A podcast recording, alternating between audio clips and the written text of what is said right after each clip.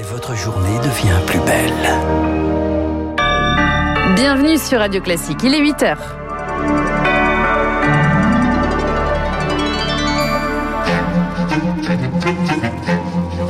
– 7h30, 9h, la matinale de Radio Classique avec Guillaume Durand. De nouvelles règles pour un nouveau coup d'accélérateur. La vaccination s'élargit encore un peu plus. En tout cas, au plus de 55 ans, cela suffira-t-il à gagner la bataille contre le virus? Pas sûr, vous l'entendrez. Enquête évidemment au début du journal avec toute la rédaction de Radio Classique qui travaille pour vous. C'est l'information de la nuit. Sept religieux catholiques, dont deux Français, ont été malheureusement enlevés en Haïti. Et les ravisseurs réclament une rançon de 1 million de dollars. Que s'est-il passé? Détail, récit dans un instant. Et puis nous irons en Angleterre pour poursuivre la conversation que nous avions avec Franck Ferrand et qu'on retrouvera à 9h, où les obsèques du prince Philippe auront lieu samedi. Il a fallu adapter le protocole à la pandémie et à la situation. Il est pile 8h, voici Lucille Bréau. Radio classique.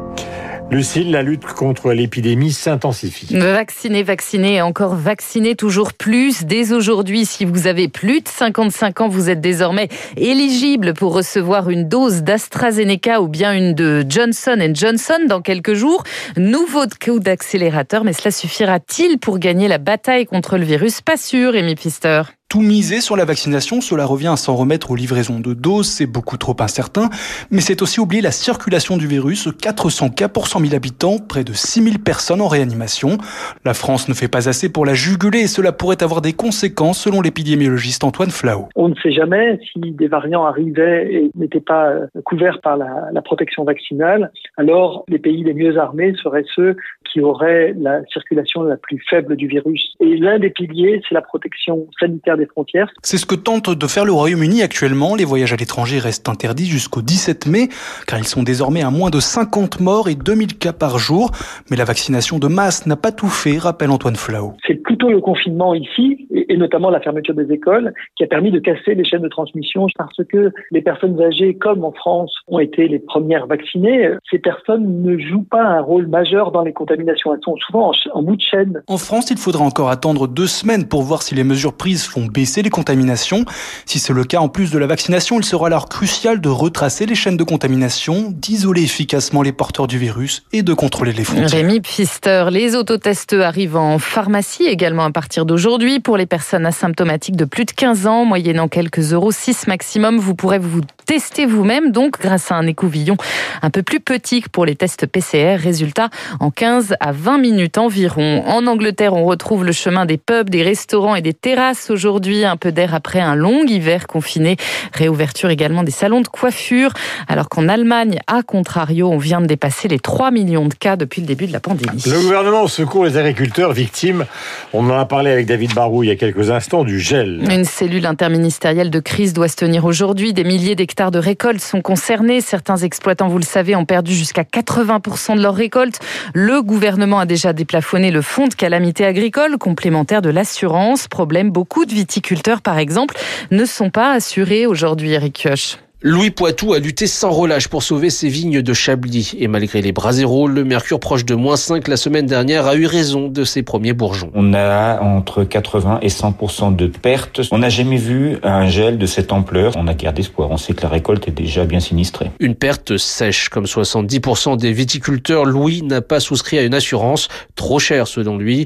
Le calcul des indemnités se base sur la moyenne des productions des cinq dernières années. Une période peu faste pour son exploitation alors cela ne valait pas le coup. On se retrouve chaque sinistre avec des primes qui vont être de plus en plus chères et des remboursements de moins en moins importants. Aucun intérêt de s'assurer. Pourtant, cette assurance peut être subventionnée jusqu'à 65% par la politique agricole commune et ce déclenche dès 30% de perte des récoltes.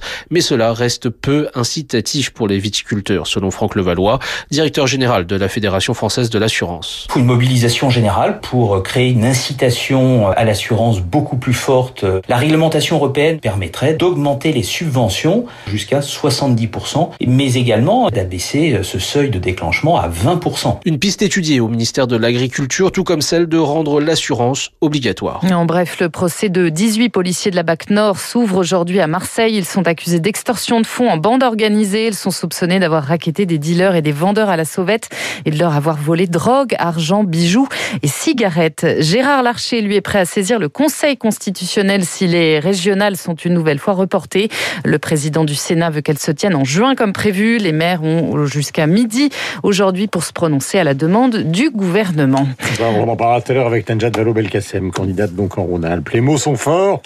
Gérald Darmanin exprimait hier soir à Rennes tout le dégoût, je cite, qui inspire au gouvernement les tags anti-musulmans. Et oui, il était sur place hier soir, le ministre de l'Intérieur. Les tags anti-musulmans du Centre culturel islamique à Vicenne, des insultes à la France pour Gérald Darmanin.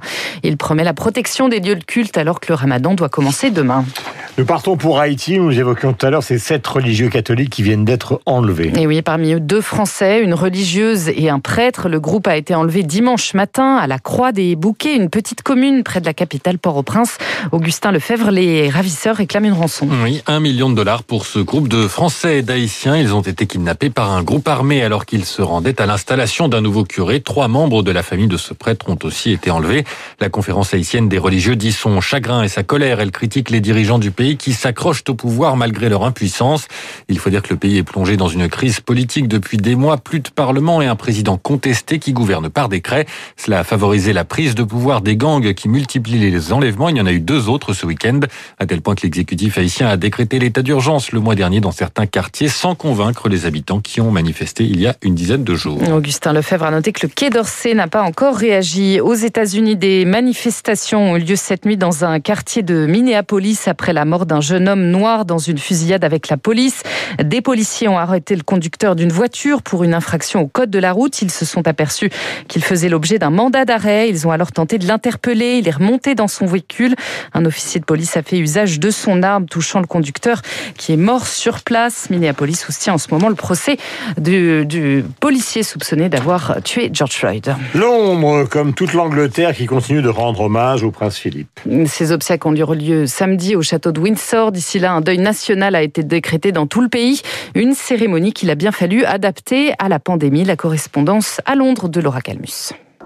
Devant les grilles de Buckingham Palace, de nombreux Britanniques sont venus se recueillir. Mais avec le contexte sanitaire, l'hommage est bien plus discret. Les Britanniques sont invités à regarder les obsèques de samedi à la télévision. C'est très triste, mais je pense que le prince Philippe voulait partir discrètement. Il n'a jamais voulu de faste autour de lui. La famille royale doit certainement être soulagée de ce contexte sanitaire. Au moins, ils peuvent faire leur deuil en famille, sans l'extravagance habituelle. Les funérailles auront lieu à Windsor, à la chapelle Saint-Georges, et le prince Philippe sera transporté en voiture, spécialement modifiée, et certains de ses proches le suivront à pied. Les enterrements sont actuellement limités à 30 personnes et la famille royale n'échappe pas à la règle. Elle a dû faire des choix. La reine sera bien évidemment présente et très certainement ses quatre enfants, ses petits-enfants et certains de ses arrière-petits-enfants. Le prince Harry viendra des États-Unis sans sa femme Meghan et le pays tout entier aura les yeux rivés sur les retrouvailles entre le duc de Sussex et son frère le prince William. La correspondance à Londres pour Radio Classique de Laura Calmus. Et puis c'est toujours un palmarès évidemment très scruté à deux semaines des Oscars aux États-Unis, les BAFTA, la cérémonie justement des récompenses britanniques du cinéma avait lieu cette nuit. Triomphe pour le film Nomadland de Chloé Zhao qui rafle quatre prix, un hymne à la gloire des hippies modernes sillonnant les États-Unis. Anthony Hopkins lui est sacré meilleur acteur pour son interprétation d'un vieil homme sombrant dans la zémence dans le film The Favor, film réalisé par le français Florian Zeller. Il est 8h08 minutes sur l'antenne de Radio Classique. Saviez-vous que Jean-Louis Aubert, donc, qui fut le leader de Téléphone et qui mène une carrière solo depuis des années, a été opéré du cœur. Il fête ses 66 ans en donnant un concert virtuel ce soir sur Internet. Et comme euh, nous aimons beaucoup la nostalgie qu'il dégage, voici une de ses chansons qui a marqué toute une génération. Voilà, c'est fini. On attend ressasser les mêmes théories. On a tellement tiré chacun de notre côté. Que voilà, c'est fini. Trouve un autre rocher, petite huître perlée.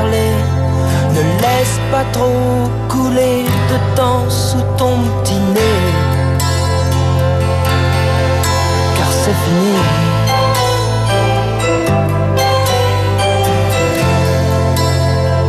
Mmh, C'est fini.